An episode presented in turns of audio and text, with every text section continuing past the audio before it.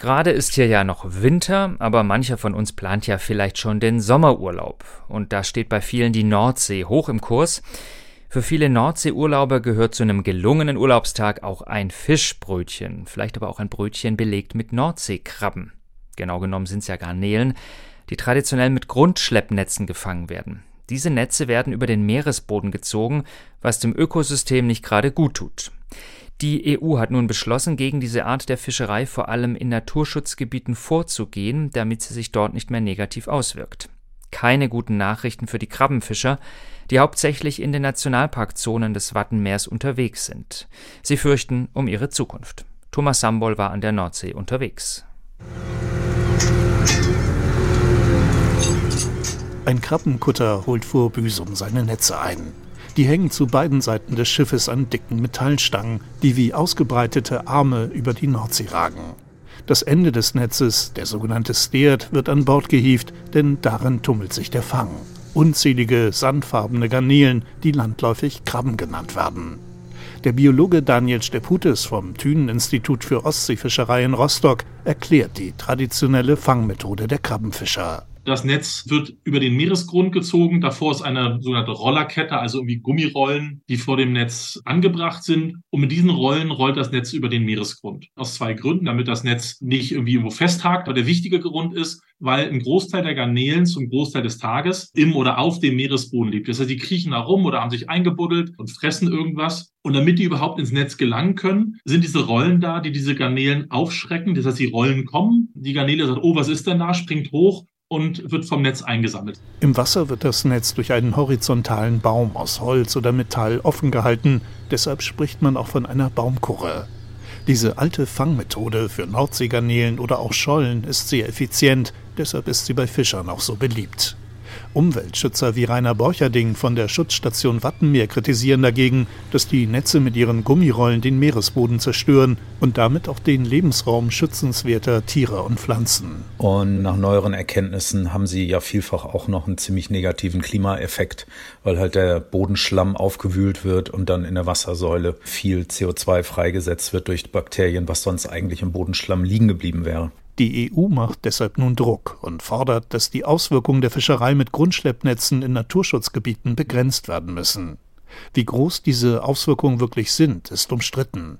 Der Büsumer Fischer Thorsten Rode sieht es so. Dass jeder Seehund, der bei Ebbe aufs Watt robbt, tiefere Spuren als wir hinterlassen. Ich würde mich mal weit aus dem Fenster lehnen und sagen, dass das jeder Badestrand vor Büsum macht. Und die 79-jährige Hanne, die am Fischerkai in Büsum Krabben verkauft, meint, das wird seit 100 Jahren und mehr gemacht und da hat der Meeresboden nie drunter gelitten. Eine aktuelle Studie des Thünen-Instituts für Seefischerei in Bremerhaven scheint das weitgehend zu bestätigen. Demnach ist der Einfluss der Krabbenfischerei auf die Artengemeinschaften des Meeresbodens vergleichsweise gering. Und nicht zuletzt haben die Krabbenfischer im Wattenmeer Ende 2017 das Nachhaltigkeitssiegel des Marine Stewardship Council, kurz MSC, erhalten. Ob das reicht, um die Zukunft des Krabbenfangs zu sichern? Jan Möller, Büsumer Fischer in dritter Generation, ist skeptisch. Wir sind uns untereinander einig, dass da irgendwas wird da kommen. Irgendwas von wird da von der EU kommen. Thünenforscher Daniel Steputes erforscht mögliche Alternativen zu den gebräuchlichen und viel kritisierten Grundschleppnetzen.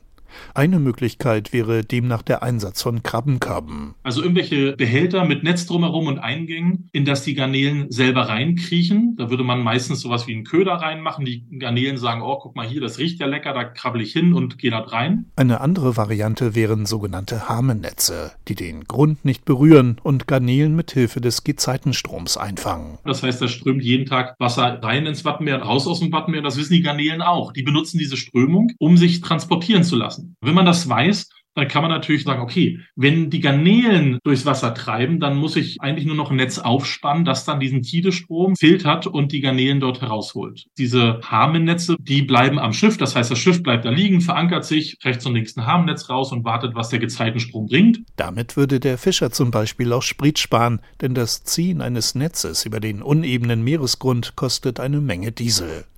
Vielversprechend waren auch Studien zur sogenannten Pulskurre, bei der die Krabben mit leichten Stromstößen statt mit Gummirollen ins Netz gescheucht werden, so Biologe Rainer Borcherding von der Schutzstation Wattenmeer. Allerdings hat es da leider in den Niederlanden und Frankreich einen großen Konflikt gegeben, weil man mit anderen Stromfrequenzen auch die Fische aus dem Boden schocken kann. Und wenn man den Strom richtig aufdreht, dann kommen die wohl mit gebrochenem Rückgrat aus dem Boden gekrampft. Und da sind alle Pulskoren verboten worden. Leider eben auch die sogenannte ja, leichte Pulskore, die man für die Garnele verwenden könnte. Das wäre eigentlich wahrscheinlich die beste Lösung gewesen. Wahrscheinlicher ist derzeit aber die Ausweisung neuer Schutzgebiete im Wattenmeer, die nicht befischt werden dürfen.